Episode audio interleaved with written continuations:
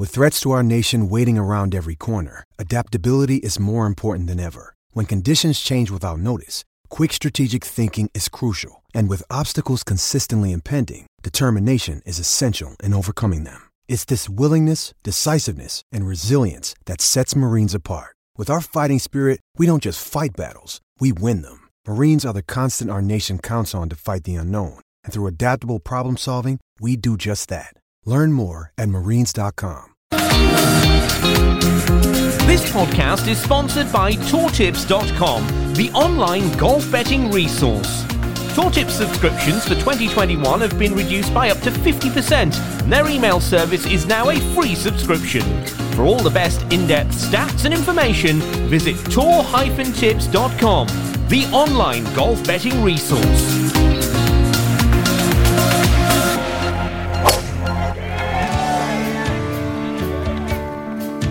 Welcome to the home of the best golf betting tips. All the best bets for the upcoming tournaments, all from experts and all in one place. From the home of the Bet Bites podcast, this is Bet Bites Golf with Dave Tindall and James Buttler.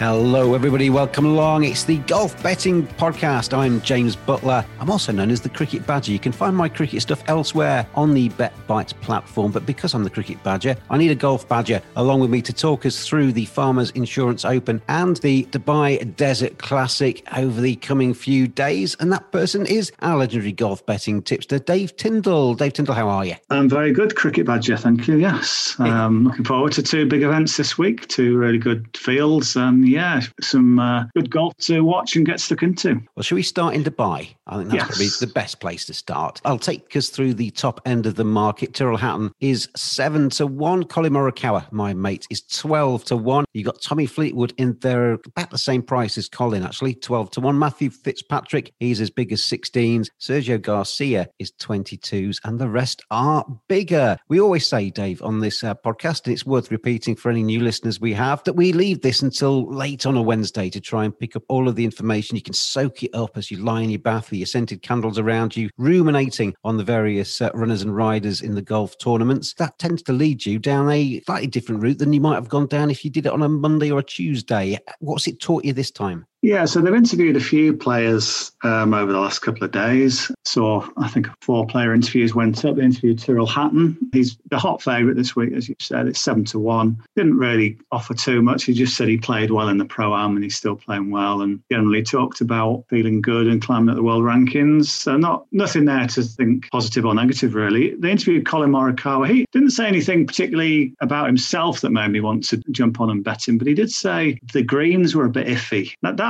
actually in the official European tour, Did he use the word iffy? he did. Did he? All right, mar- marvelous. Well done, Collin. Yeah, in the, in the official European Tour transcript, they seem to have scrubbed Iffy, but there's another interview uh, I've, I've read where he does sort of say the greens. He doesn't dwell on that. He just says, "Yeah, of course he's good, although the greens are a bit iffy." That kind of thing. Did make me just think that maybe it could be a little bit of a leveler. Maybe the greens are a bit patchy and bumpy. Maybe might just be compromised a little bit. So that actually helped me. And I was struggling a bit. They also interviewed Sergio Garcia, who again he's won here before, and he said the usual about coming back to a place where you've won. So the, the idea that maybe the, the putter and the greens could lead me somewhere was kind of floating around, but I couldn't attach it to anybody. But then the, the player blog this week is on the European Tour website is Andy Sullivan, and that's quite interesting because I've only just seen that in the last 15 minutes, and he said some quite interesting stuff. Basically, he admitted that last year he, he was, for want of a better word, being a bit of an arse. He said he was snappy and arrogant.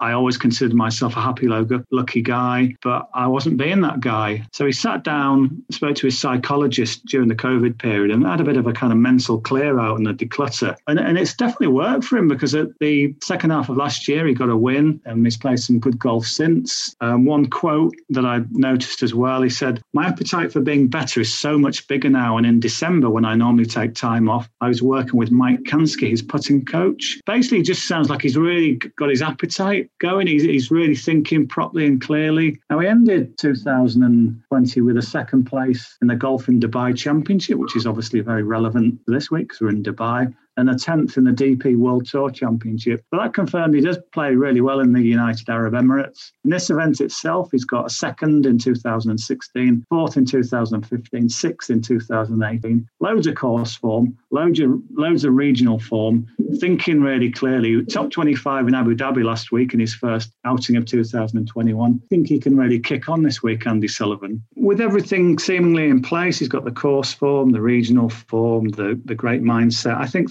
30 to 1 for Andy Sullivan, eight each way places. That's a really nice each way bet. So he's the one that's jumped off the page for me in the last literally in the last 20 minutes. Andy Sullivan then at 30 to 1 to win the Dubai Desert Classic. Have you got any other bets from that tournament or should we fly across towards California? Yes, we'll fly across the Atlantic to California. And it's to Torrey Pines, isn't it? Which is actually going to be the the scene of the US Open come June. Will we find anything out about that tournament by the some of the players that are playing it in, in this week? Is, is, it not relevant to that? No, I, I, think it is relevant. I think some players are, are playing this week to get a bit of a sighter. I think Rory McIlroy, for one, he's flying over from Abu Dhabi. It's a long old flight to uh, California there. So he's clearly wanting to have a look at it. Jon Rahm is there as well, um, some other big names. So, it, yeah, I think even though it, it, it, won't play like it will at the US Open, I think some just want to see the visuals, get comfortable with the place, and hence why we've got a good field. Yeah, we'll go through yeah. the, the, the top end of that field. Uh, as you say, Jon Rahm, he's there. He's about seven to one. Rory is seventeen to two. Xander Schauffele is in the market at around twelve. Then you've got Tony Finau, who is uh, as big as twenties if you shop around. Harris English is twenty-two to one. Hideki Matsuyama is uh, as big as twenty-fives, and the rest are obviously bigger. This, this is played over for two courses, Dave. Is it North and South course? And it's the South course they're going to use in the US Open. The North course is a little bit shorter and, and perhaps easier.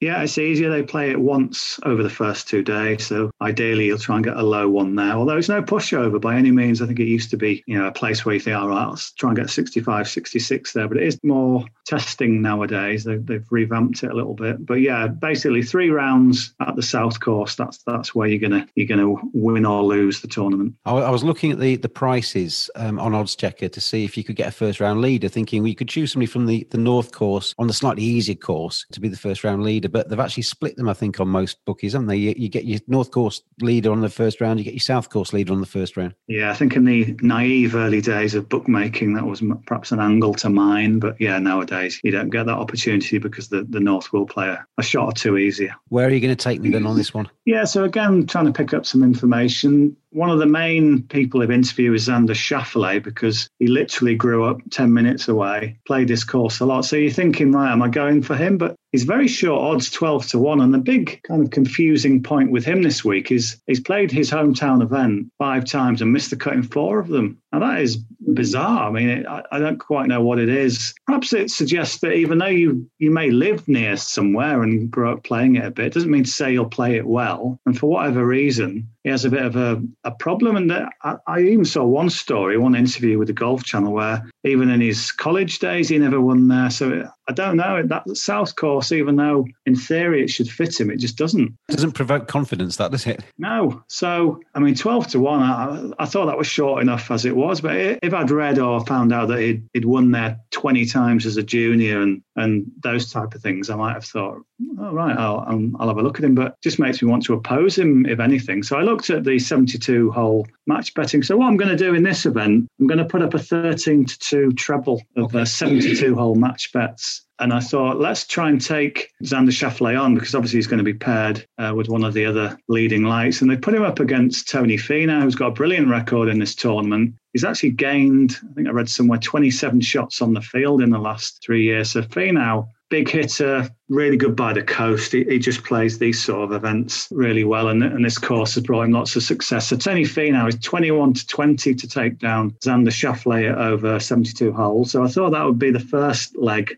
of my treble. I also read a little interview with Rickie Fowler, who is trying to come back to form after really poor 2020. He talked of swing changes and it being very in, incremental gains, so it's a bit of a slow process. So I don't think he's quite ready to, to launch anything special this week. Again, he's a local boy. He's, he, I think, grew, grew up 50 miles away. He's a Californian. But again, he's got a poor record here. So now lives in Florida. Maybe you know, he's used to Bermuda grass now. This is Poa Rickie Fowler's got a poor record recently. So I'm going to take him on with Gary Woodland, who won the US Open not far away at Pebble Beach, just up the coast. And Gary Woodland is five to six to beat Rickie Fowler. Gary Woodland had been struggling a little bit, but he came back with a top 20 last week. He sounded absolutely full of beans, like he's he's ready to really kick on now and and, and play well. And he's he's another with a good bank of form here. So Gary Woodland got better course form and better recent form than Rickie Fowler, so he's five to six. And the other one, uh, and again from an interview I've read today, they interviewed Mark Leishman. He's the defending champion, and he pointed out a couple of things that he's playing really well. He's had his coach over to see him, and that really turned it around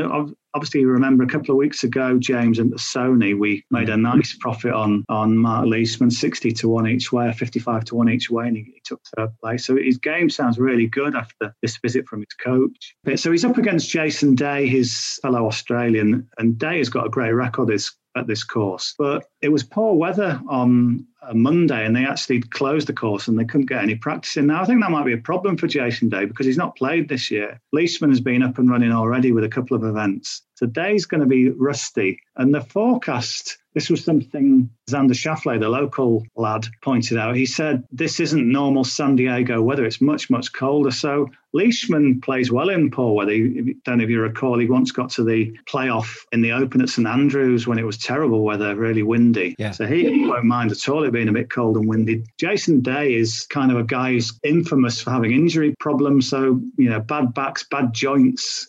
You don't want cold weather. I think just some little edges there for Mark Leishman. He's the defending champion. He's got a, a win and two second places here. He's fresher. Uh, well, he, he's more up to speed, I should say, than Jason Day. So I thought it, it's worth taking Day on. And Leishman's the outsider at even money. So I thought that, that's good for Leishman. So that is a 13 to 2 treble. Nice. I like that. I like that. I, I, always, when you're talking about that, I always think about my own golf game. And I was always rubbish at the course close to me. Trouble is, I took that form everywhere else I ever played golf as well.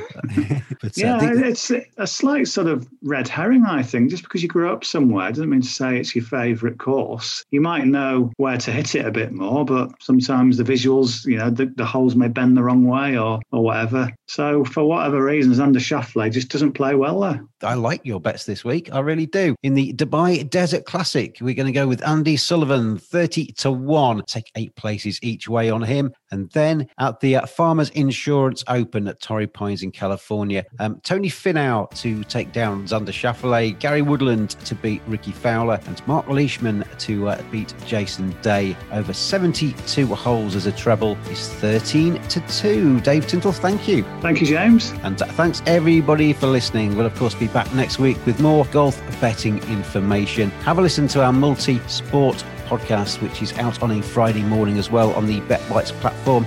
Like, subscribe to it, keep in touch with it, and you'll pick up all of the cricket, the multi-sport, the golf, everything else that we release on there. And uh, we'll see you talking about golf again this time next week. BetBites Golf is a sports betting media production. Our multi-sport BetBites podcast is released every Friday. Please gamble responsibly. Visit begambleaware.org for all the information.